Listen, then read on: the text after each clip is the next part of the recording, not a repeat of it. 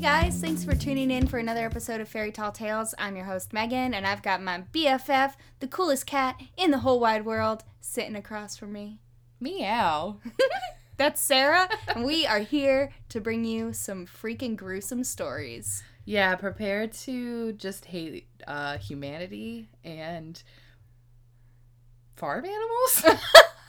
I mean, you don't have to go as far as hating the farm animals, but uh, yeah, just um, I don't know, prepare yourselves, whatever that means to you. Get in your right state of mind to uh, listen to some gruesome facts, uh, right? Yeah. yeah. I mean, I still need to mentally prepare myself. yeah, we're gonna work. We're gonna work on that. We're gonna mentally prepare ourselves here. We're getting ready, get into the right state of mind, you know, because uh, we're gonna be talking about uh, the ugly duckling first. Mhm. Uh, Good old Hans Christian Andersen. Another classic tale.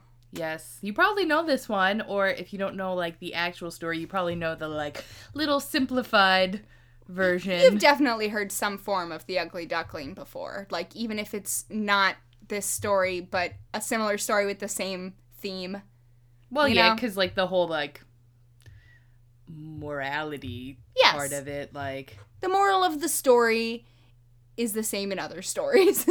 pretty much because the original story is long, longer than longer than I I, expected, longer than I remembered. so.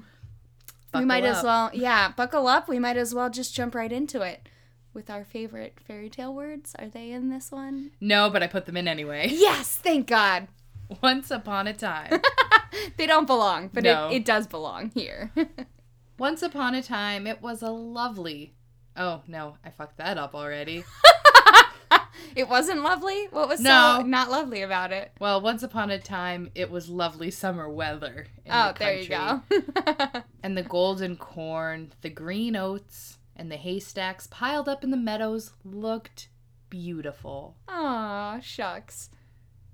The stork walking about on his long red legs chattered in the Egyptian language, which he had learned from his mom. I love when fairy tales add in some fun random facts. That has no relevance to the rest of the story. no, not at all.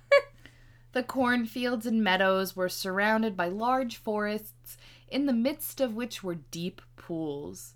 It was indeed delightful to walk about in the country. It's really scenic, and I'm about to tell you more about this scenery. Yes, I can't wait. Please, all the imagery. Give it to me. In a sunny spot stood a pleasant old farmhouse close by a deep river, and from the house down to the waterside grew great burdock leaves, so high that under the tallest of them a little child could stand upright, Oh, my lordy. or a Megan could sit on her butt, I could probably also stand upright and be covered by them. at least on her knees. Yeah. What am I doing on my knees? Praying. exactly. That's what I meant, you dirty fools. The spot was as wild as Megan. oh gosh. Just kidding. The spot was as wild as the center of a thick wood. this is not starting off well. That's not any better. no. In this snug retreat sat a duck on her nest, watching for her young brood to hatch. She was beginning to get tired of her task, for the little ones were a long time coming out of their shells, and she seldom had any visitors. Nobody wants to visit the pregnant people waiting for Waiting for the baby to come? Yeah. No. Um. Yeah. So nobody. Uh. Blah, blah, blah. The other ducks preferred to swim about in the river than to climb the slippery banks and sit under a burdock leaf to have gossip with her. They're like, we busy. We Sorry. busy. Sorry, not sorry. Quack, quack, quack, quack, quack. At length, one shell cracked, and then another, and from each egg came a living creature that lifted its head and cried, Peep, peep! Quack, quack, said the oh, mother. Oh, Quack, quack. And then they all quacked as well as they could and looked about them on every side at the green leaves. Their mother allowed them to look as much as they liked because green is good for the eyes. I agree. How large the world is, said the young ducks when they found how much more room they had now than while they were inside their eggshells. Well, yeah. Do you imagine this is the whole world? asked the mother. Wait till you have seen the garden. It stretches far beyond that to the parson's field, but I have never ventured to such a distance. I almost want to just live inside this fairy tale. It sounds really nice. Does eh, I guess if you're certain people in this fairy tale. Are you all out? She continued, rising. No, I declare the largest egg lies there still. I wonder how long this is to last. I am quite tired of it. And she seated herself again on the nest. Well, how are you getting on? asked an old duck who paid her a visit. One egg is not yet hatched, said the duck. It will not break. But just look at all the others. Are they not the prettiest little ducklings you ever saw? They are the image of their father, who is so unkind he never comes to see. Quack, quack, quack. Let me see that egg that will not break, said the duck. I have no doubt it is a turkey's egg. I was persuaded to hatch some once, and after all my care and trouble with the young ones, they were afraid of the water. I quacked and clucked, but all to no purpose. I could not get them to venture in. Let me look at the egg. Yes, that is a turkey's egg. Take my advice. Leave it where it is and teach the other children to swim. I think I will sit on it a little while longer, said the duck. As I have sat so long already, a few days will be nothing. That's what you think right now. Womp womp womp. Please yourself, said the old duck, and she went away. At last the large egg broke, and a young one crept forth, crying, Peep, peep, peep, peep, peep. It was very large and ugly. The duck stared at it and exclaimed, It is very large and not at all like the others. I wonder if it really is a turkey. we shall soon find out, however, when we go to the water. It must go in if I have to push it myself. that sounds like duckling abuse. or turkey abuse. Drown, drown, drown. Sink or swim. Guess so. On the next day, the weather was delightful, and the sun shone brightly on the green leaves. You know, green is good to look at. It is. So the mother duck took her young brood down to the water and jumped in with a splash. Quack, quack!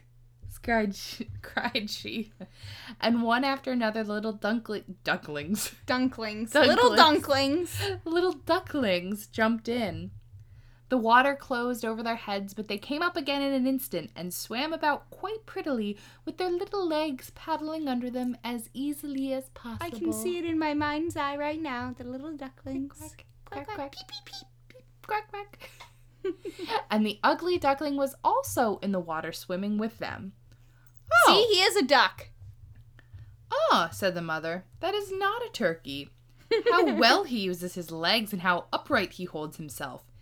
He is my own child, and he is not so very ugly after all if you look at him properly. Quack, quack! Come with me now. I will take you into grand society and introduce you to the farmyard, but you must keep close to me or you may be trodden upon. And above all, beware of the cat.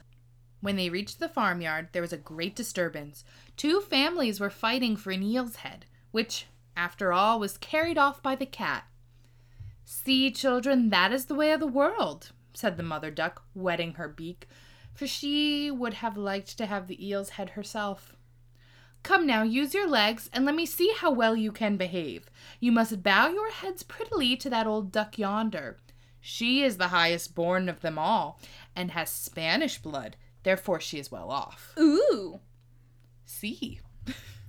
Si, senora. Don't you see she has a red flag tied to her leg, which is something very grand and a great honor for a duck? It shows that everyone is anxious not to lose her, as she can be recognized both by man and beast. Ooh. Come now, don't turn your toes. A well bred duckling spreads his feet wide apart, just like his father and mother, in this way. Now bend your neck and say quack. Quack. The duckling did as they were bid, but the other ducks stared and said, Look, here comes another brood, as if there were not enough of us already. And what a queer looking object one of them is. We don't want him here. And then one flew out and bit him on the neck. What? Let him alone, said the mother. He's not doing any harm.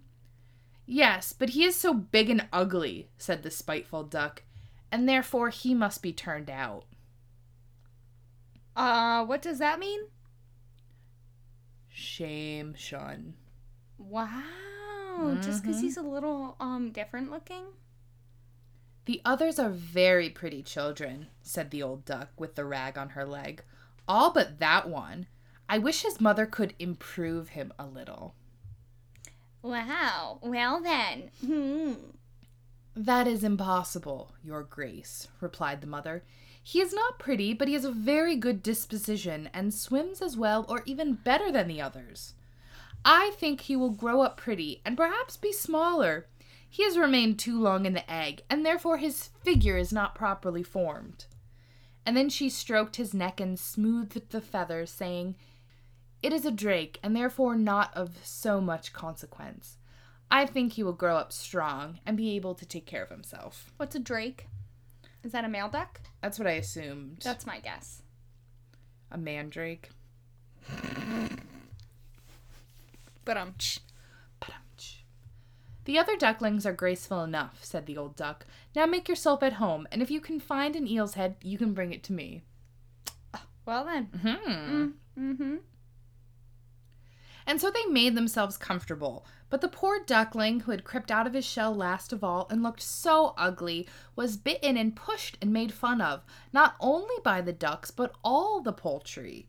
He's too big, they all said, and the turkey cock, who had been born into the world with spurs, ouch, and fancied himself really an emperor, puffed himself out like a vessel in full sail, and flew at the duckling, and became quite red in the head with passion. So, Okay, I'm sorry. Who's the ugly one here? Because that's that thing, whatever that thing is you just described. turkey he- cock, okay, he's ugly. and I am proud. so that um he he became quite red in the head with passion, so that the poor little thing did not know where to go and was quite miserable because he was so ugly and laughed at by the whole farmyard. Oh, I'm so sorry, little duck. So it went on from day to day till it got worse and worse. The poor duckling was driven about by everyone. Even his brothers and sisters were unkind to him and would say, "Ah, You ugly creature, I wish the cat would get you. And his mother said she wished he had never been born. Wow. The ducks pecked him, the chickens beat him, and the girl who fed the poultry kicked him with her feet.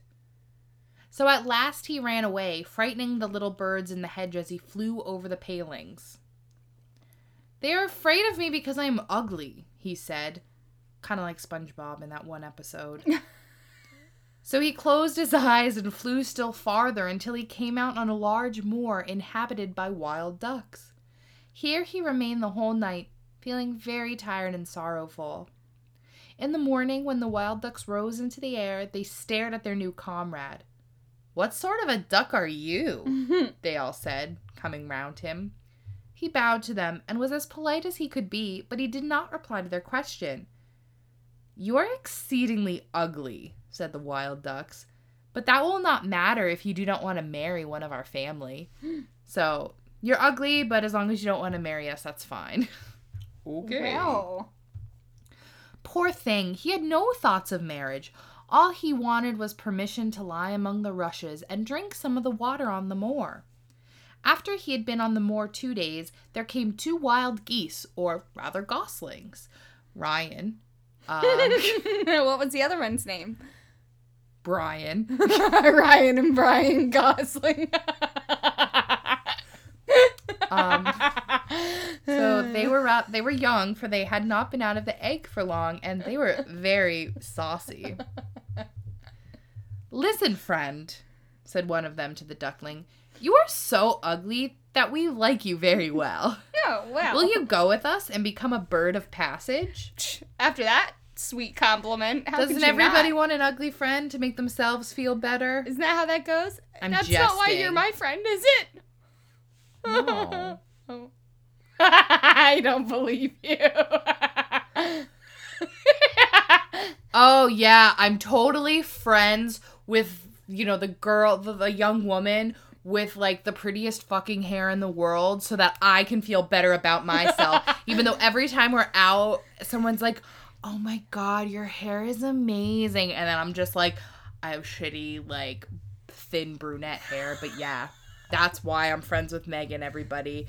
To make myself feel better about myself. My hair's not that nice, but it is long and I can wear it like a scarf. See? Or a noose. or a noose. Oh, but anyway. yeah, so Anywho. Ryan and Brian Gosling. Um they were like, "Yo, not far from here is another moor in which there are some pretty wild geese all unmarried. Ooh. It is a chance for you to get a wife. Ow, you, ow. you may be lucky, uh, ugly as you are." Pop, pop sounded in the air, and the two wild geese fell dead among the rushes, and the water was tinged with blood. Echoed far and wide in the distance, and the whole flocks of wild geese rose up from the rushes. Whoa. The sound continued from every direction, for the sportsmen surrounded the moor, and some were even seated on the branches of trees. And then what? Uh, I lost my sentence. I'm sorry, distracted you. The sound continued from every direction, for the sportsmen surrounded the moor, and some were even seated on branches of trees overlooking the rushes. The blue smoke from the guns rose like clouds over the dark trees, and as it, and as it floated away across the water, a number of sporting dogs bounded in among the rushes, which bent beneath them wherever they went. How they terrified the poor duckling! He turned away his head to hide it under his wing, and at the same moment a large, terrible dog passed quite near him. His jaws were open, his tongue hung from his mouth, and his eyes glared fearfully. He thrust his nose close to the duckling, showed his sharp teeth, and then splash, splash, he went into the water without touching him. Oh, sighed the duckling. How thankful I am for being so ugly, even a dog would not bite me. Phew. Thank goodness. And so he lay quite still while the shot rattled through the rushes and gun after gun was fired over him. It was late in the day before all became quiet, but even then the poor young thing did not dare to move. He waited quietly for several hours, and then, after looking carefully around him, hastened away from the moor as fast as he could. He ran over field and meadow till a storm arose, and he could hardly struggle against it. Towards evening, he reached a poor little cottage that seemed ready to fall, and only remained standing because it could not decide which side to fall first. That's a fun image. That is. The storm continued so violent that the duckling could go no farther. He sat down by the cottage and then he noticed that the door was not quite closed in consequence of one of the hinges having given away. There was a narrow opening near his there was a narrow opening near the bottom large enough for him to slip through, which he did very quietly and got shelter for the night. A woman, a tomcat, and a hen lived in this cottage. The tomcat, whom the mistress called my little son, was a great favorite. I also call my little cat my son. Meow. My Cooper. He's my son. Meow. My only child. Meow. Meow. He's your son, Moon Talia. He is. Close enough. he does have a sunny disposition. He could raise his back and purr, and could even throw out sparks from his fur if it were stroked the wrong way. Static electricity, I guess. yeah. The hen had very short legs, so she was called Chicky Short Legs. Megan's new nickname. what? My new nickname is Chicky Short Legs. You always talk about how short your legs are. They are. I have to walk twice as fast to keep up with people. Chicky Short Legs. Well, if the shoe fits. she, but the pants Yeah, I was gonna say if the pants fit. She laid good eggs, and her mistress loved her as if she had been her own child. In the morning, the strange visitor was discovered, and the tomcat began to purr and the hen to cluck. Cluck, cluck. I guess I made more of a rooster sound. cluck, Instead- cluck. I don't know how to do a chicken. There you go. There's chicken. We are not good chickens. We're we need like a soundboard here. you know? One of those like kids, Kids, keyboards yeah, that plays the animal sounds. and farts. Yes, like on Bob's Burgers. I'm gonna get one for us. yes. What is that noise about? said the old woman, looking around the room, but her sight was not very good. Therefore, when she saw the duckling, she thought it must be a fat duck that had strayed from home. Oh, what a prize! she exclaimed. I hope it is not a drake. Must be a man. Uh-huh. For then I shall have some duck's eggs. I must wait and see. So the duckling was allowed to remain on trial for three weeks. But there were no eggs. Now the tomcat was the master of the house, and the hen was mistress, and they always said, We are the world, for they believed themselves to be half the world, and the better half too. the duckling thought the others might hold a different opinion on the subject, but the hen would not listen to such doubts. Can you lay eggs? she asked. No. Then have the goodness to hold your tongue. Can you raise your back or purr or throw out sparks? said the tomcat. No. Then you have no right to express an opinion when sensible people are speaking. Wow. Sassy. Right? So the duckling sat in a corner, feeling very low spirited, till the sunshine and fresh air came into the room through the open door, and he began to feel such a great longing for a swim on the water that he could not help telling the hen. What an absurd idea, said the hen. You have nothing else to do, therefore you have foolish fancies. If you could purr or lay eggs, they would pass away. Yeah, okay, because it's wrong to want to go do something just because it's fun and enjoyable. Poo poo on you, hen! You fun ruiner. Yeah, suck an egg. Lay an egg. go lay an egg! But it is so delightful to swim about on the water, said the duckling, and so refreshing to feel it close over your head while you dive down to the bottom. Delightful indeed, said the hen. Why, you must be crazy. Ask the cat. He is the cleverest animal I know. Ask him how he would like to swim about on the water, or to dive under it, for I will not speak of my own opinion. Ask our mistress, the old woman. There is no one in the world more clever than she is. Do you think she would like to swim, or let the water close over her head? Yeah? You don't understand me, said the duckling. We don't understand you? Who can understand you, I wonder? Do you consider yourself more clever than the cat or the old woman? I will say nothing of myself. Don't imagine such nonsense, child, and thank your good fortune that you have been received here. Are you not in a warm room and in society from which you may learn something?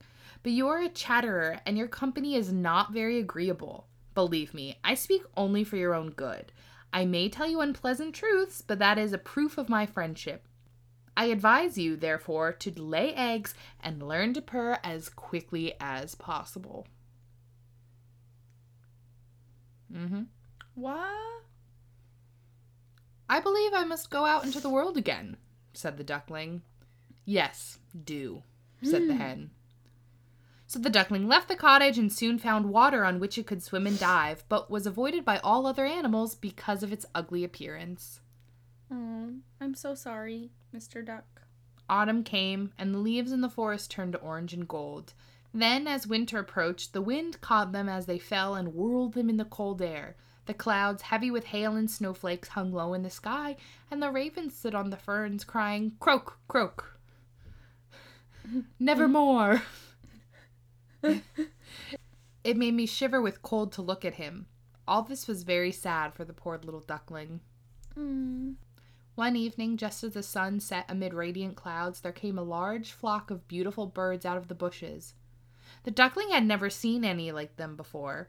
They were swans, and they curved their graceful necks while their soft plumage showed with dazzling whiteness. They uttered a singular cry as they spread their glorious wings and flew away from those cold regions to warmer countries across the sea. As they mounted higher and higher in the air, the ugly little duckling felt quite a strange sensation as he watched them.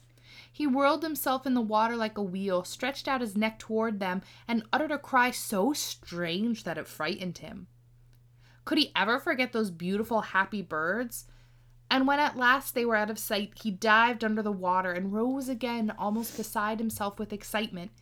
He knew not the names of these birds nor where they had flown, but he felt towards them as he had never felt for any other bird in the world. He was not envious of these beautiful creatures, but wished to be as lovely as they. Poor ugly creature, how gladly he would have lived even with the ducks had they only given him encouragement. The winter grew colder and colder. He was obliged to swim about on the water to keep it from freezing but every night the space on which he swam became smaller and smaller. At length it froze so hard that the ice in the water crackled as he moved, and the duckling had to paddle with his legs as well as he could to keep the space from closing up.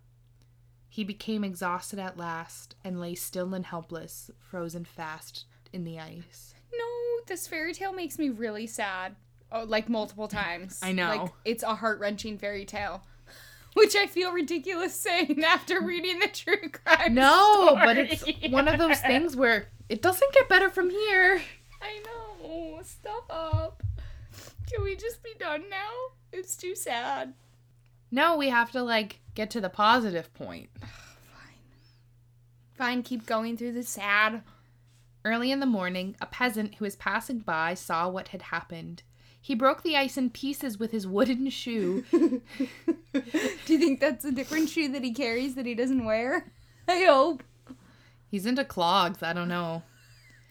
He's maybe he's Danish. That's exactly what I thought of. This is a Danish fairy tale. It is Hans Christian Andersen. So, possible. He broke the ice in pieces. Oh yeah, I read that part. With his wooden shoe, we know. The warmth revived the poor little creature, but when the children wanted to play with him, the duckling thought they would do him some harm. So he started up in terror, fluttered into the milk pan, and splashed the milk about the room. Then the woman clapped her hands, which frightened him still more. He flew first into the butter cask, then into the meal tub, and out again. Do What a- you. I'm sorry to interrupt, but do you have either a milk pan, a butter cask, or a meal tub? Nope. I do not have any of those things. I also don't have an ugly duckling. Oh. Well, good thing, because he would have flown into all of them. What a condition he was in. The woman screamed and struck at him with the tongs. The children laughed and screamed and tumbled over each other in their efforts to catch him. But luckily he escaped. The door stood open. The poor creature could just manage to slip out among the bushes and lie down quite exhausted in the newly fallen snow. It would be very sad were I to relate all the misery and privations which this poor little duckling endured during the hard winter, but when it had passed, he found himself lying one morning in a moor amongst the rushes. He felt the warm sun shining, and he heard the lark singing, and saw that all around was beautiful spring. Then the young bird felt that his wings were strong as he flapped them against his sides and rose high into the air. They bore him onwards until he found himself in a large garden before he well knew how it had happened. The apple trees were in full blossom, and the fragrant elders bent their long green branches down to the stream which wound round in a smooth lawn. Everything looked beautiful in the freshness of early spring. From a thicket close by came three beautiful white swans, rustling their feathers and swimming lightly over the smooth water. The duckling remembered the lovely birds and felt more strangely unhappy than ever. I will fly to those royal birds, he exclaimed, and they will kill me because I am so ugly and dare to approach them. But it does not matter. Better be killed by them than pecked by the ducks, beaten by the hens, pushed about by the maiden who feeds the poultry, or starves with hunger in the winter. Then he flew to the water and swam towards the beautiful swans. The moment they espied the stranger, they rushed to meet him with outstretched wings. Oh, it's getting happy. Kill me, said the poor bird, and he bent his neck down to the surface of the water and awaited death. Hmm. But what did he see in the clear stream below? His own image, no longer a dark gray bird, ugly and disagreeable to look at, but a graceful and beautiful swan. Yay! He's a swan! He's a swan! To be born in a duck's nest in a farmyard is of no consequence to a bird if it is hatched from a swan's egg. He now felt glad at having suffered sorrow and trouble because it enabled him to enjoy so much better all the pleasure and happiness around him. For the great swans swam round their newcomer and stroked his neck with their beaks as a welcome. Into the garden presently came some little children and threw bread and cake into the water. See, cried the youngest, there is a new one. And the rest were delighted and ran to their father and mother, dancing and clapping their hands and shouting joyously, There is another swan come, a new one has arrived. Yay, it's a swan! Then they threw more bread and cake into the water and said, This new one is the most beautiful of all. He is so young and pretty. He's beautiful and young and pretty, and he gets cake and bread. And the old swans bowed their heads before him. Then he felt quite ashamed and hid his head under his wing, for he did not know what to do. He was so happy and yet not at all proud. He had been persecuted and despised for his ugliness, and now he heard them say he was the most beautiful of all birds. Even the elder tree bent its boughs into the water before him, and the sun shone warm and bright. Then he rustled his feathers, curved his slender neck, and cried joyfully from the depths of his heart, I never dreamed of such happiness as this while I was an ugly duckling. Oh, the end. It's so happy. We should probably just end our episode right here, right? You know? Eh, on a happy note, And I have. the only happy note for the rest of the episode. yeah. I mean, there might be like one other slightly happy note, but that's it. I don't think there's even one. When Gertrude dies. Cancer is a bitch. Uh, Spoiler alert. uh, well. Uh,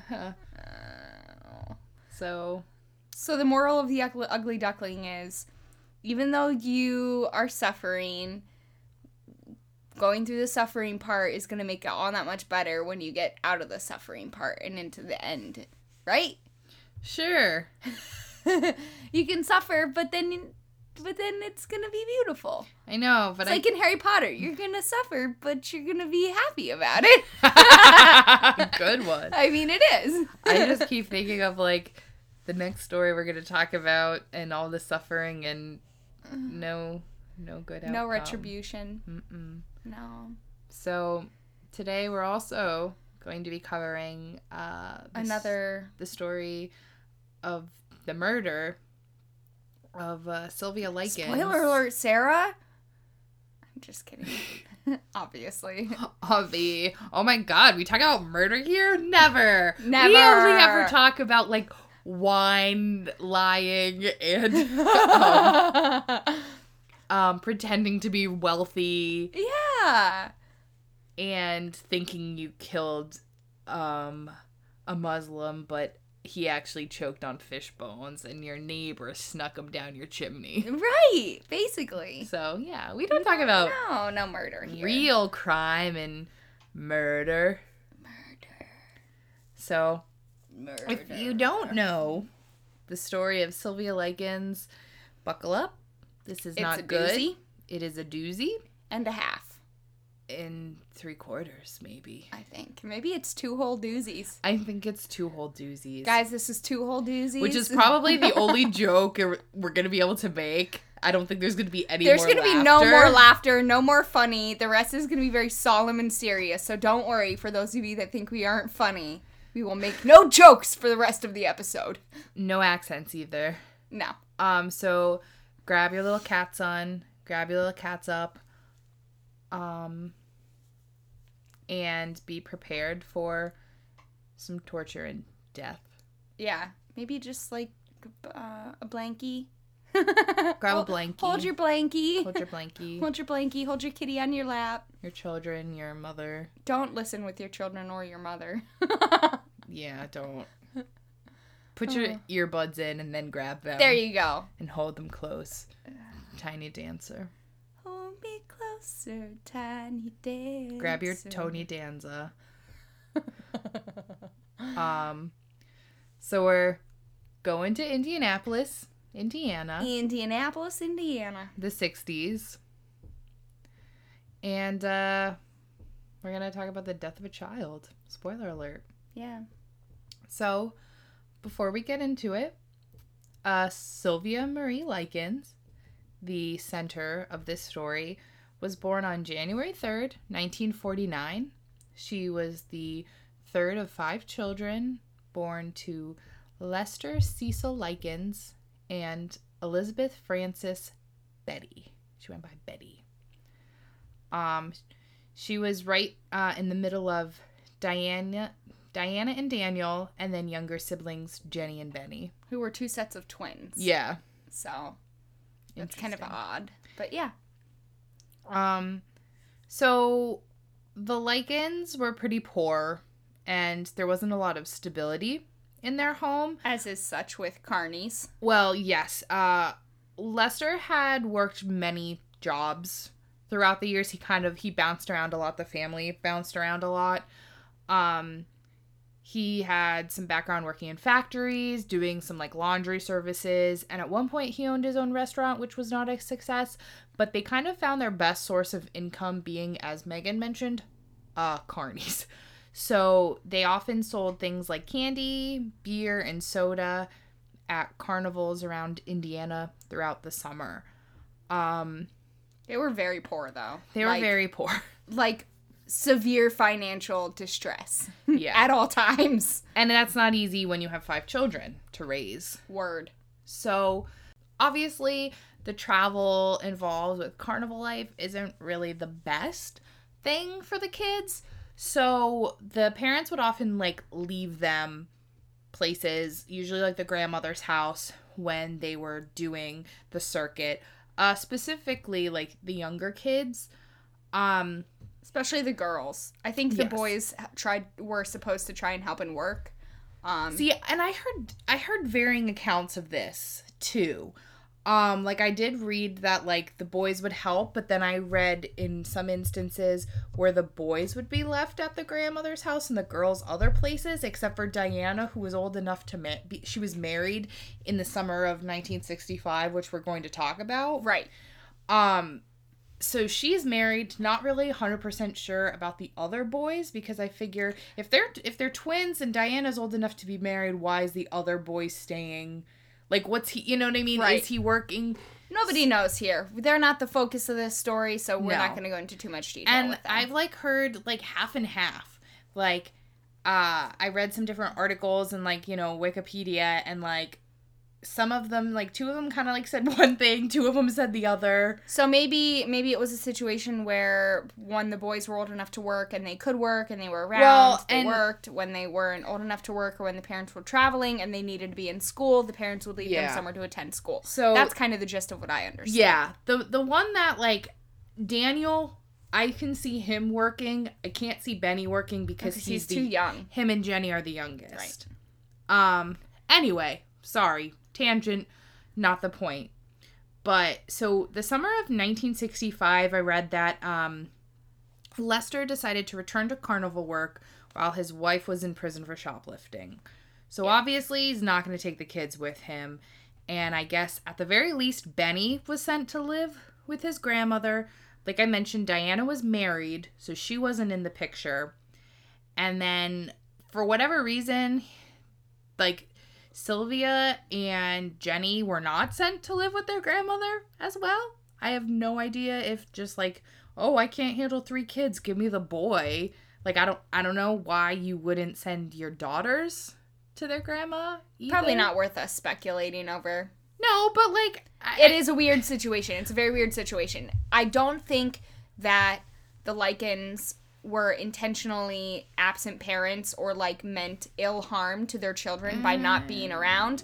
But I don't think that they paid too much attention to what they were doing with their children. I think Agreed. they they kind of just were like, "Oh, they're with somebody else. They're responsible for them at this point. As long as they're fine, they're fine." kind of deal. You know what I mean? So like I think they thought I think the parents thought they were doing the best they could by letting them go be with somebody else and whatever was going on, they were happy to let that happen. Yeah. Because- you know what I mean? Like I think that they didn't mean ill will towards their children or mean to be bad parents. I mean, I think they just didn't give a shit. Either yeah, way. exactly. That's what I mean. So, um, they were fine to pass them off to somebody else to watch. Exactly. So yeah, I just I just thought it was strange. Like it struck me as odd. Like if you're gonna send p- one or two of your kids to a relative's house, and but part of it is also just because of what happens in the story. Right. I think I do that- remember reading that the parents, for whatever reason, they decided to leave them with Gertrude because of school. Was what I had originally read in the one article that I read. But yeah. who knows what's true, honestly. But they didn't even know this like woman that well, from my understanding. They were introduced to a woman named Gertrude Baniszewski? Baniszewski? Baniszewski? Something like that. Um Beneszewski? Bene- Beneszewski? I don't know. Baniszewski? I don't know. Um We're just gonna call her Gertrude or Gertie.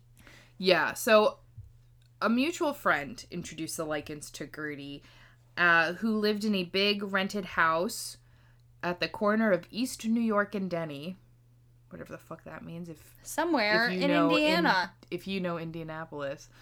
Um, and so she said that she was willing to look after Jenny and Sylvia for twenty dollars a week. Twenty dollars in nineteen sixty five money.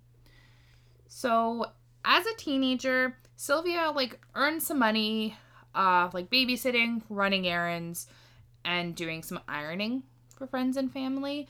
Uh, she's been described as friendly, confident, and a lively girl with long, wavy, light brown hair extending below her shoulders. Uh, and she was known as Cookie to her friends. Cute.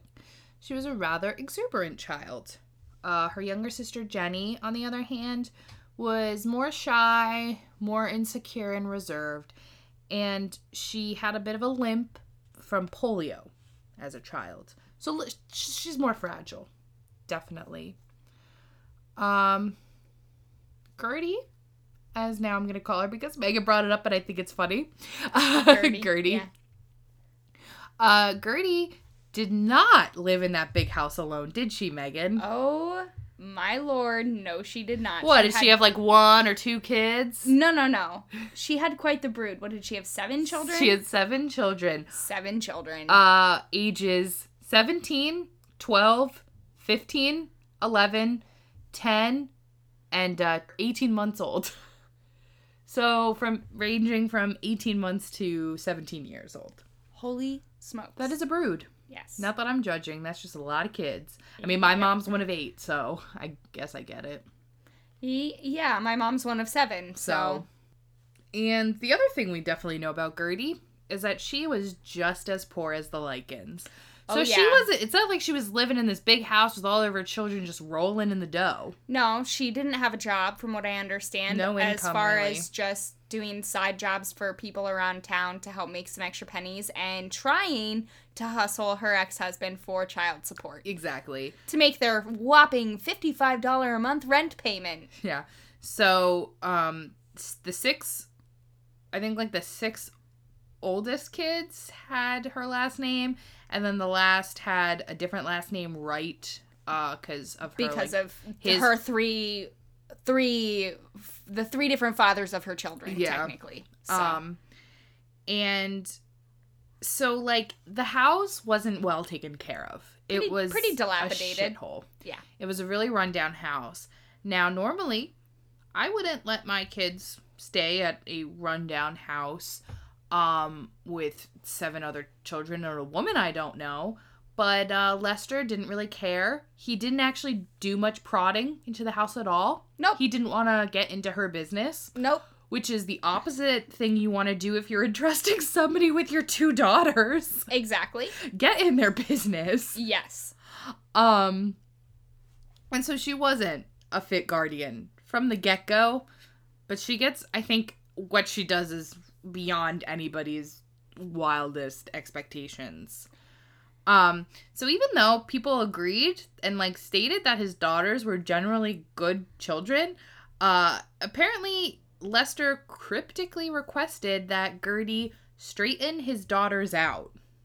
something Whatever tells me fuck that means. that's not true but okay Well, who knows? We right um things in the Baniszewski, Baniszewski, whatever the fuck her last name is, household were all right for the first couple weeks. were they Eh, they were. I mean, as probably as all good as is they. a good word for it All right. they were just all right Um, but Gertie's oldest daughter, Paula, butted head with heads with Sylvia quite frequently. They were both pretty much the same age. So, you know, there might have been some weird, even like jealousy issues. I don't know. I mean, Paula doesn't seem like a very great child. No, and Sylvia what was we know, supposedly very pretty and, Sylvia- and kind. And she, I mean, I've seen pictures. She definitely was pretty. hmm Um, although I think from the last story we know, looks are not everything, people. Um, so then one week, Lester kind of missed a payment. Uh, he did. Uh, Gertie did not receive her money order or Nope. the the cashier's check the day that she was supposed to. Right. Lester had agreed to pay Gertie twenty dollars a week in exchange for care of his daughters. And I think he paid her like once a month or some like up Yeah. or something. So, you know, she kind of flew off the handle with this, like not Real getting mad. her fucking money. And Jenny later said that she told them, she told the girls, I took care of you bitches for two weeks for nothing. Yeah, because she was not being had not been paid yet for those two weeks of care. So, What did she do, Sarah? oh, in anger. she grabbed Sylvia by the arm and dragged her into the room, uh, closing the door. And uh, Jenny had to listen to her sister scream without being able to do anything. Hmm, So, why was she screaming? you tell us, Megan. Uh, Gertie thought that it would be a great idea to beat Sylvia with a paddle, Mm. a quarter inch thick paddle, and say things uh, like Sarah had mentioned, like I had to take care of you bitches for two weeks with no payment. So, uh, yeah, so she whooped her ass Uh, yeah. And uh, here's the thing. 15 times on the butt. Yeah. Here's the thing. The money came the next day. really? It did, How but terrible. the torture had only just begun. So, Gertrude abused both Jenny and Sylvia. Now, if you look at pictures of her, she's very frail. Um, Gertrude is very frail looking. She's very underweight. She's like Tiny, sickly, tiny old tiny lady little looking. lady. hmm Um, even though I think at the she was like 37 or something, right? When Yep. this happened, she looks a lot older than she is. Looks like she's like in her 50s or 60s. Yeah. Easily. So she had two different weapons that she used. Megan talked about one of them. Uh, she had a like a fraternity style paddle Yep. for whooping, and she also had a thick leather belt that was left behind by her ex husband A pol- John. police belt. Yeah, he was an Indianapolis police officer. And Gertie paddled the girls for basically any offense, like every little thing. Uh, Even things they didn't do. exactly. That's the kind of person she was. And then, because, like I said, she's frail and she had asthma, so even when Gertrude was too, like, sick or weak to continue beating, don't worry, her daughter Paula took over, so they still got their, you know. They got their ass whooping no matter what. At some point, the abuse turned pretty much exclusively to Sylvia. Like, she took the brunt of all of the physical abuse. Um, when Gertrude suspected Sylvia of stealing, uh, she used matches to burn the girl's fingers. yep. Or put her cigarette out on her hands. hmm Uh, she took her to a church function at one point and force fed force fed her free hot dogs until Sylvia was sick. Then, as a punishment for throwing up perfectly good food, uh, Gertrude forced Sylvia to eat her own vomit. Fucking witch. Yep. No comment. And uh, Gertrude and Paula were not alone in the torture of Sylvia, were they? Unfortunately, no. Nope. Uh, some of Gertrude's other children got involved, as did, oh, I don't know, Some neighborhood kids. neighborhood fucking kids. How would you feel if you were a parent and you found out like your little little Johnny, your son little Johnny was hanging down the street at the um the at the Bada Bada Biz house The and uh, house. was involved in beating other children. Like I don't even. wouldn't uh, you mm. feel a rage at that mom that you'd want to go beat her? Yeah, Like- I'd also probably be pretty pissed at my kids too for I mean, thinking yeah. that that was okay. Exactly. I mean, I know it's a different time and like kids are susceptible to other people, like to adults and stuff, because she's an authority figure. But Still, man, Like, come on. I remember when I first heard about this story, and like, I mean, we're cutting out some details here just because it's very gruesome.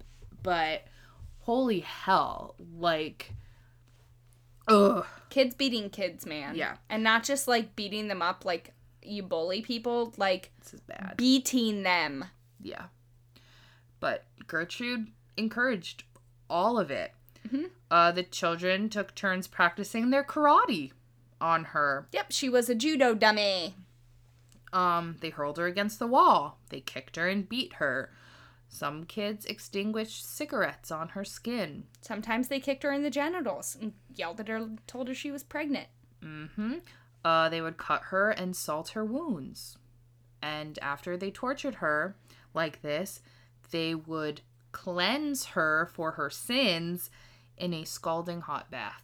And then, if she fell asleep or passed out in the tub, Gertrude would whack her head against the side wall of the bathtub to wake her up. This is all real, by the way. For real. Um, after, you know, uh, some time of abuse, Sylvia was so beaten and sexually abused so badly because they would shove things like Coke bottles up there uh, that she couldn't use the bathroom voluntarily. Nope, she became incontinent. And then when she wet her bed, Gertie decided that she wasn't fit to live with the rest of the children and was subsequently banished to the basement without access to food or a toilet. So, what and a- what? well, I was just gonna say, you know, if you're wondering, because like we were just wondering how Gertrude was able to recruit kids like from the neighborhood to help with this, um, she had different ways. Uh, she told Paula's friends, for instance, that Sylvia had called her daughter a whore, so that uh, Paula's friends would come over and beat the shit out of Sylvia. Yep, so they started to lie and make things up that Sylvia wasn't actually doing or saying just for an excuse to uh, entertain themselves with her body. Exactly. Like uh, another girl recalled how Gertrude said Sylvia had been spreading rumors about this girl's mother sleeping with men for five dollars. Uh, and then she told the girl, "I don't care what you do to Sylvia."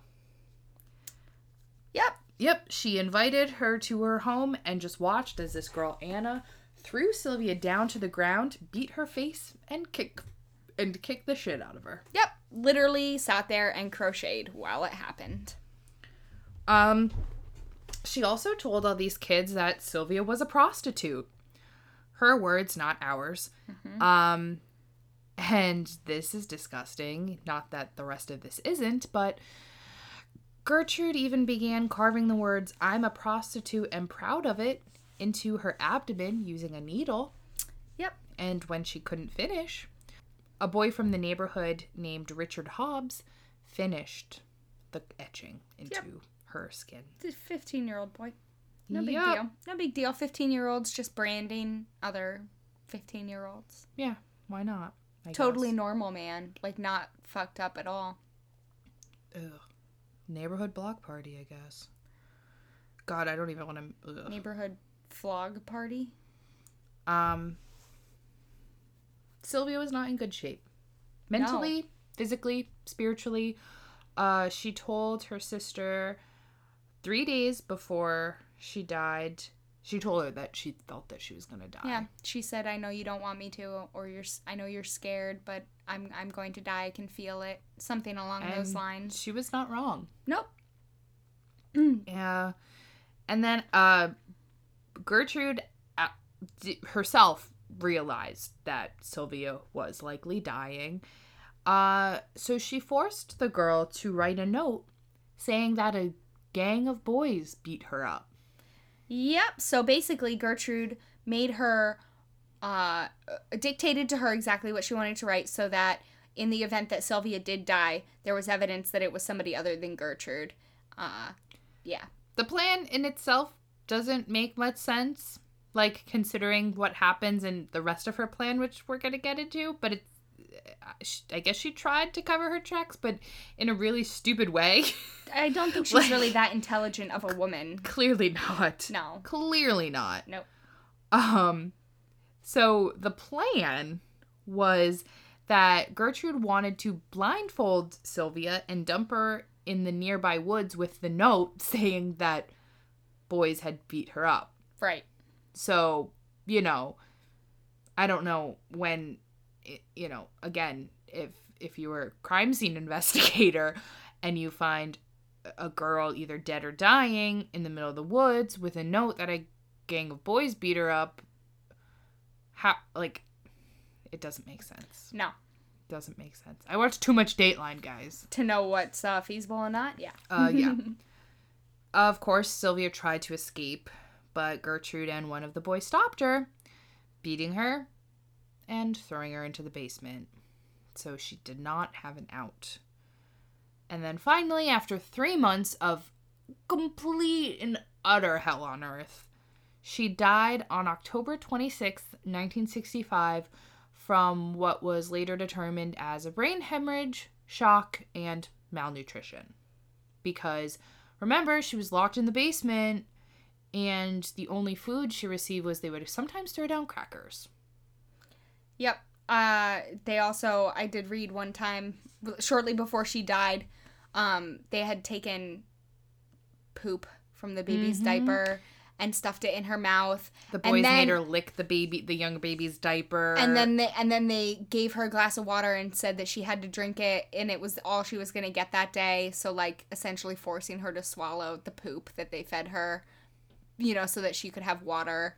I mean, she was even though they threw her in the basement and she was close to death, she was so delirious and dehydrated at this point that I don't think she even like reg like pain didn't register her register to her. Like i don't think i don't think she knew what she was going through at that point. I think by then she was done even trying to fight. Like that last attempt she gave to try and run away and she was too weak to even do that and they threw her in the basement i think at that point she just gave up. I mean what more could you possibly do? I know. At one point when she was in the basement they gave her a rotten pear to try and eat and she tried to bite into it and said that she could feel how loose all her teeth were because of the malnutrition Yeah, if you're not getting Mm-hmm. calcium and shit. Mm-hmm. Yep, it's just it's crazy the state that she was in by the time that she was like in the basement for the last 3 days that she was alive. She should have been dead, you know, already then. The fact that she lived long enough for them to torture her to this extent is insane. It's just crazy. Mhm. Um, and then because Sylvia had died in the house before, you know, they got to do Gertrude's plan, they did end up calling the police. She had the one boy call the police from a payphone because the house didn't have a working phone. Oh. I'm shocked. And when they arrived, um, she stuck to her story. She said that, you know, oh, Sylvia had been out with boys in the woods and they'd beaten her to death and carved those words into her body. But, you know, Oh. waited and she had enough time to write a note, but we didn't think to call the police. Right, and Gertrude said, "Oh, she's been, you know, I've been tending to her wounds for hours and then she died." You mm-hmm. know, which was proven quite quickly wrong. Exactly, because if I can only imagine, like, for being abused for so long and in so many different ways, like, you're gonna have partially healed things. It's not like they were all fresh wounds. No, she was in like uh, if you read the autopsy report, you can read about the insane amount of different Oh my Um, just uh wounds that she had, Mm-hmm. internal, external, the different variations. She was lacerated, she was burned, she had boils, she had scabs, she had hemorrhaging lesions, she had bruises. She had She was branded multiple times. she had over 100 cigarette burns on her body. Um, she had muscle and nerve damage. Mm-hmm. She had completely bitten through her lips. uh-huh, nearly severing each of them off. That was when in her death throes, like as she was dying. Can you imagine that? Biting through your lips. so hard that they're almost completely severed. Um, so while the police were at the house, Jenny took her chance with them and said, uh, as soon as she could get close enough to police officers, she told them, "Get me out of here, and I'll tell you everything." Thank God. Um, and so the police arrested Gertrude, Paula, uh, the one daughter Stephanie, hmm Who was also who was close in age to Jenny. hmm uh, and John, her son. Mm-hmm. Uh, they also arrested Richard Hobbs, who I mentioned earlier, Neighborhood boy. as well as another neighborhood boy named Coy Hubbard. Uh, they also arrested more neighborhood participants uh, Mike Monroe, Randy Lepper, Darlene McGuire, Judy Duke, and Anna Siscoe, who I had talked about earlier. Right. Um, they were arrested for injury to person. Good. Good on him. Uh, but those would those charges would be later dropped against those people. Sorry. Um, but and then of course all these miners would blame Gertrude for being pressured to Right. partake Oh yes. in her murder. Oh yes. Um, Good old Gertie. hmm So in May of 1966, the case of the state of Indiana versus Gertrude, John, and Paula, and Ricky, and Coy, Gertie and Co. uh, Gertie and Co. Um, took commenced. Um, so obviously the prosecution prosecution sought the death penalty for all involved because of how completely and utterly brutal this murder was. Um, so John and Hobbs were 13 and 14 at the time. uh, So Paula young. was like, you know, 17, 18, and also pregnant. Yep. we didn't mention that. Uh, and so her the court trial was actually interrupted when she uh, was rushed to the hospital to give birth to a daughter who she named Gertrude It's because she stood behind her mother. Mm, for a while. So in a show of solidarity, she named her daughter Gertrude. Barf. Uh, ultimately, even though Gertrude had tried to plead uh, not guilty due to the reason Due of insanity. insanity. Mhm. I mean, I'm sure she's insane in the membrane, but y'all need but to. she's not so insane that she didn't know what she, was fucking doing. Knew what she was She knew what she was doing. insane. Like, not that I would like to use the word insane, but like somebody with like the mental issues or mental capacity that deserves to be declared not guilty due to reason of insanity does not have like the foresight to have Uh, the girl Write a write, a note. note, Yeah, prior to her death because you don't take people you generally I've watched enough crime shows and listened to enough st- like you know true crime podcasts and things talking about these kinds of cases where it's like usually if a person who is thought to be guilty of a crime shows any like any forethought any at all. forethought or takes the steps to hide the commission of their crime that's like pretty much a red flag of like they're not Yep. they can't use this as a defense um Right, because an insane person isn't going to think about that. exactly. So on May 19th, 1966, Gertie was convicted of first degree murder and sentenced to life in prison. Uh, she was spared the death penalty, even though I guess her lawyer admitted something that, in my opinion, she ought to go to the electric chair. yeah. I agree. I agree, Mr. Lawyer. Um, Paula was also found guilty, but of second degree murder, and was also given a life sentence. Mm-hmm. Hobbs and her son John and another neighborhood boy, Coy, were convicted of manslaughter and were sentenced to like was I think it was like 21 It was 2 terms? to tw- 2 to 21 years. Yeah.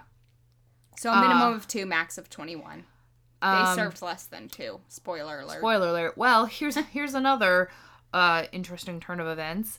In 1971, the Indiana Supreme Court granted Gertie and Paula a new trial due to the prejudicial atmosphere because you know this trial took place in the hometown where it happened and like oh well these people like were biased against us from the get-go yada yada yada right. but thankfully gertie was once again found guilty and given a life sentence yep um, Paula in- decided to plead guilty to a lesser charge of voluntary manslaughter uh, in order to avoid another trial and potentially get another life sentence. Right.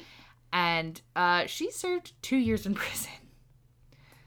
Yep. Yep. Two years. Two Um, whopping years. Like Megan said, the boys also served two years before they were released uh, on good behavior in 1968. So they were released before Gertie and Paula even had their retrial. Mm-hmm. And then because life isn't fair, Gertrude was released Because she was a model prisoner, guys. she was a uh, model prisoner. Yep, at the uh, in December of 1985, and she ended up changing her name to Nadine Van Fossan. Her middle name and her uh, maiden name, maiden last name. Yep, and Uh, said she was a devout Christian. Get that? Yep. She moved to Iowa, where she lived until she died of lung cancer in 1990. Jenny cut out the obituary from the paper and sent it to her mom and said, "Look, mom, good news. Old Gertrude's dead." that was Um, my bit of good news. That is that's the one bit. There you go. that is the one, good bit shining spot in this whole story. Yeah, because none of these people, in my opinion, Got, got, what they deserved. got what they deserved. No. Because Paula, after she served her two years, she married and moved to a farm in Iowa, changed her name and everything. Oh, good for you, Oh, Paula. And at some point, she became a teacher's aide. I'm sorry, she worked with children. She worked with children after being accused of, you know, murdering, Murdering one. a child? Oh, sorry, voluntary manslaughtering a oh, child. oh, oopsies, my Um, bad. But when people found out who she really was, they Burn her at the petitioned. stake. They petitioned, like they left anonymous tips and petitioned the She got school. fired. So she was suspended from her position in uh, 2012 uh, when they found out that she was involved in the death of Good Sylvia on ya. Likens. Uh, John, her son, who you know also only served two years, uh, became a minister in Texas, uh, where he counseled children of divorced parents. What the fuck? Mm-hmm. Uh, Hobbs at least died of cancer at the age of 21. Very so, young. Rightful death. Sorry, Uh, not sorry, sorry. Which was only four years after he was released. And uh, Hubbard had had several brushes with the law. Oh yeah, he's he's uh bad guy for life, I think. Yeah. uh, Lester and Betty Likens did divorce. Uh, Betty remarried and died in 1998 at the age of 71. And unfortunately, Jenny died in 2004 at only 54 years old. So, Very sad. very sad. Not too much uh, happiness. Like, usually, sometimes at least when we have like a brutal case like this, we could at least say like justice was served, but I really don't feel I don't like feel that justice either. was served.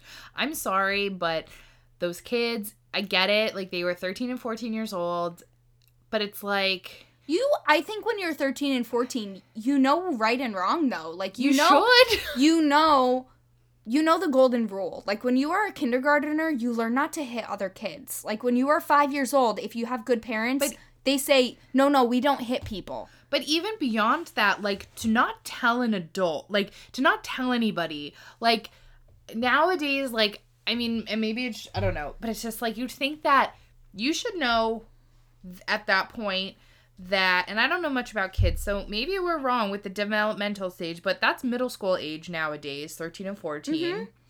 and you know, if there's like you nowadays, at least you see an adult abusing a child or trying to get you involved, you'd think you'd at least tell anybody.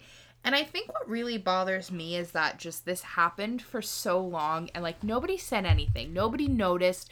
And I know you could say, well, for a while, Jenny and Sylvia, like they were going to school, they could have told an adult.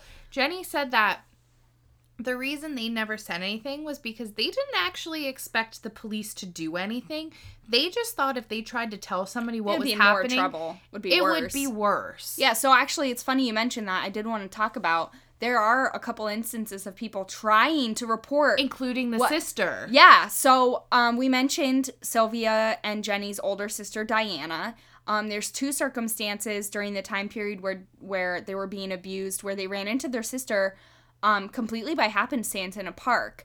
Um, one instance, Jenny and Sylvia were walking through the park. They ran into Diana. Sylvia had told her older sister that she was hungry because she was being starved at home, so Diana gave her a sandwich. Well, one of the younger sis- siblings, one of the younger kids, one of Gertie's kids, tattled on her, and you know Gertie got mad at her and beat her. So of course Jenny and Gert, Di- Jenny and Sylvia were scared from that point to try and tell anybody what was going on because they realized anytime they said something, the beatings just got worse. Exactly, because you know, girl. I mean, she had all these little spies. Right. So then there was another instance where they ran into Diana and they tried to explain to her what was happening. And Diana just thought that they were kind of like, you know, just kids complaining about strict parenting kind of thing. Like, oh, they probably are misbehaving and getting, you know, getting punished like they should be. Um, and there was actually a point where Diana showed up to the house to check in on things, and Gertie made it very clear to Diana that um, it was her- Diana's father who said that she was not to be allowed into the house. Yeah. Meaning, uh, Mr. Likens had told Gertie, like, don't let Diana in the house, which wasn't true. But Gertrude knew better than to let people come sniffing around in her house. Exactly. And as like her even though like Diana's their sister, she it's not like she can force herself into somebody else's house. Exactly. So then there was another instance where um, a neighbor had reported that a girl covered in open sores was living inside Gertrude's house. So um, the school nurse, who hadn't seen Sylvia in some time, went to the house to check on her, and Gertrude said, Oh no, we're having problems with Sylvia. She's prostituting herself. She's a wild child. We can't control mm-hmm. her. She keeps running away. And basically made it out to be that Sylvia is this un- uncontrollable kid and, you know, she won't bathe herself and she won't keep hygienic habits and that's why she is open source. Exactly. So the nurse never suspected a thing, left and never came back. And then at other times, she just said that the Likens girls weren't living there anymore. Right. You know, so it's like How can you prove anything? How the you- her actual parents aren't around. exactly, and you know, Sylvia's living in the basement. Even if somebody did come to the house, well, Sylvia doesn't live here anymore. Right. So then the only other instance I heard or read of where somebody tried to tried to report something or knew something was going on and didn't say something was within the final hours of Sylvia's life.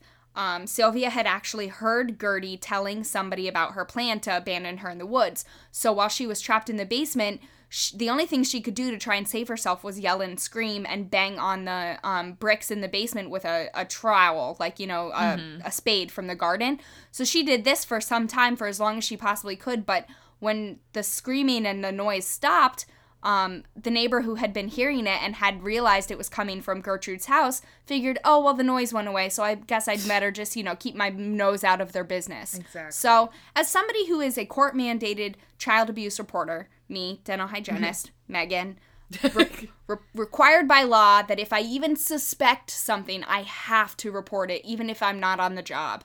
I think that that should be everybody. I think that, um, you know, and it is for a lot of people. Anybody who works with kids or comes into contact with kids, you are also a mandated court reporter. Um, you have to report something to the child abuse hotline if you suspect anything. But I truly believe that uh, if you if you see kids who you feel like are being mistreated or malnourished or something's going on, you know, if you hear something strange going on down the house, down the street from your house in your neighborhood, like uh, I understand it's probably tough to put yourself out there and be like, oh, I think something shady might be going on, but you can anonym- anonymously report these things. So uh, while we're on this topic, I would encourage you all, if you see something shady, call somebody. Seriously, because Like, like, you don't know what is going on, and wouldn't you rather be safe than sorry? You can anonymously report something. and if nothing is going on, like yes, it's an inconvenience, but that's all it is. And if something is going on, you could potentially save a kid's life Yeah, or hu- just a human's life in general. exactly.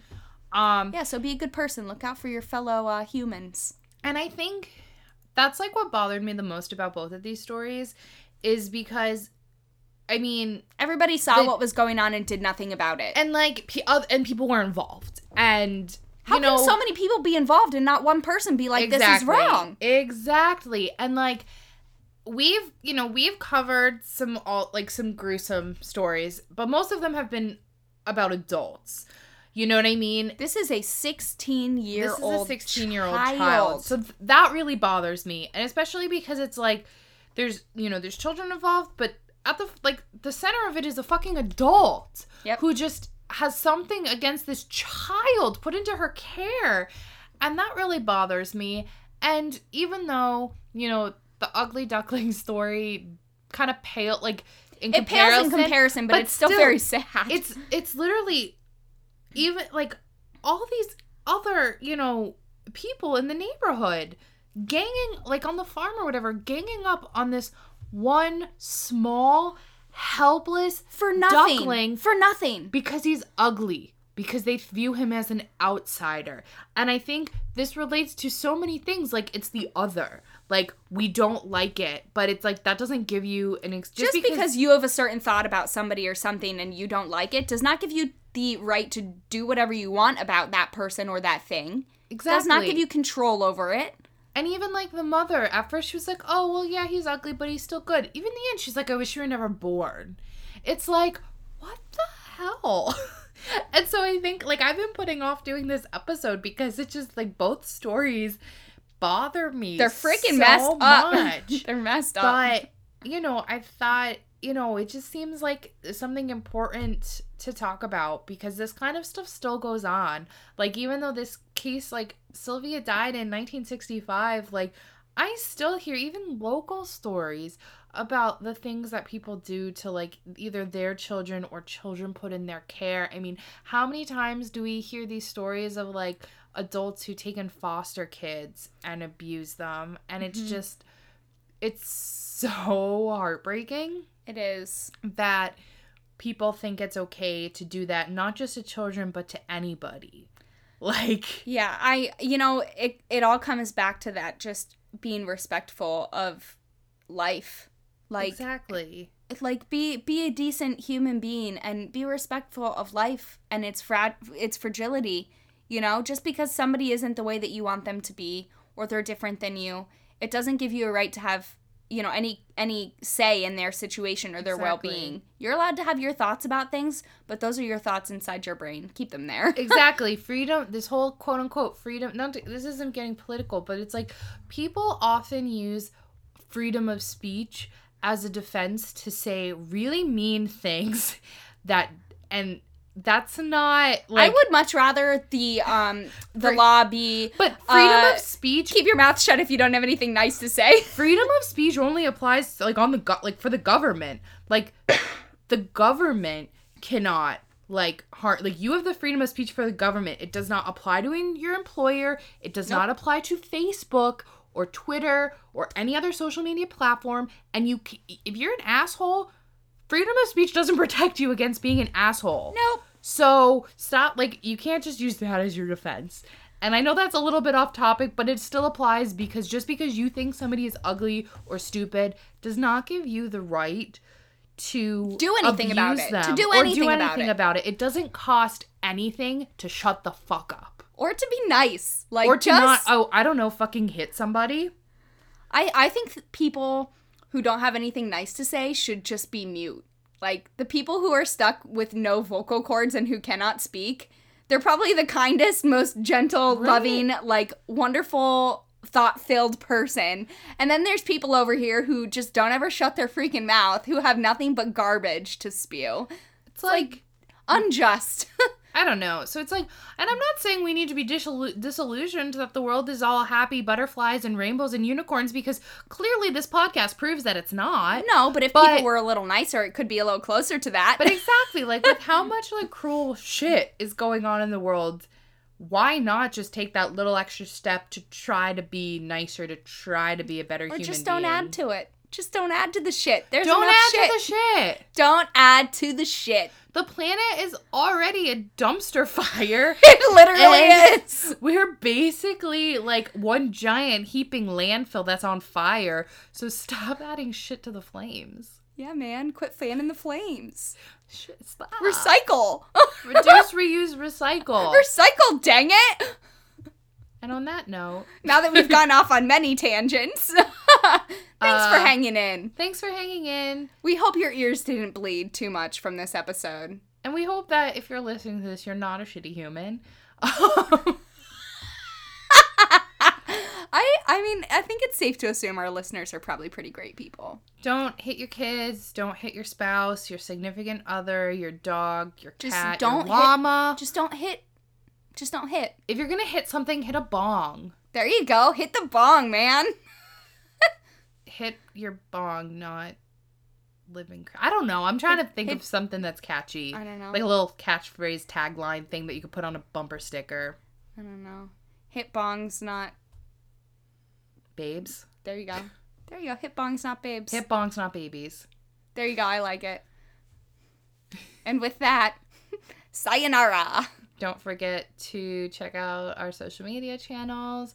Uh, if you're listening on Apple Podcasts, Rate, review, subscribe. give us a five star review if you like us. If you're like, hey, this is pretty good, you, know, you can give us a four star too.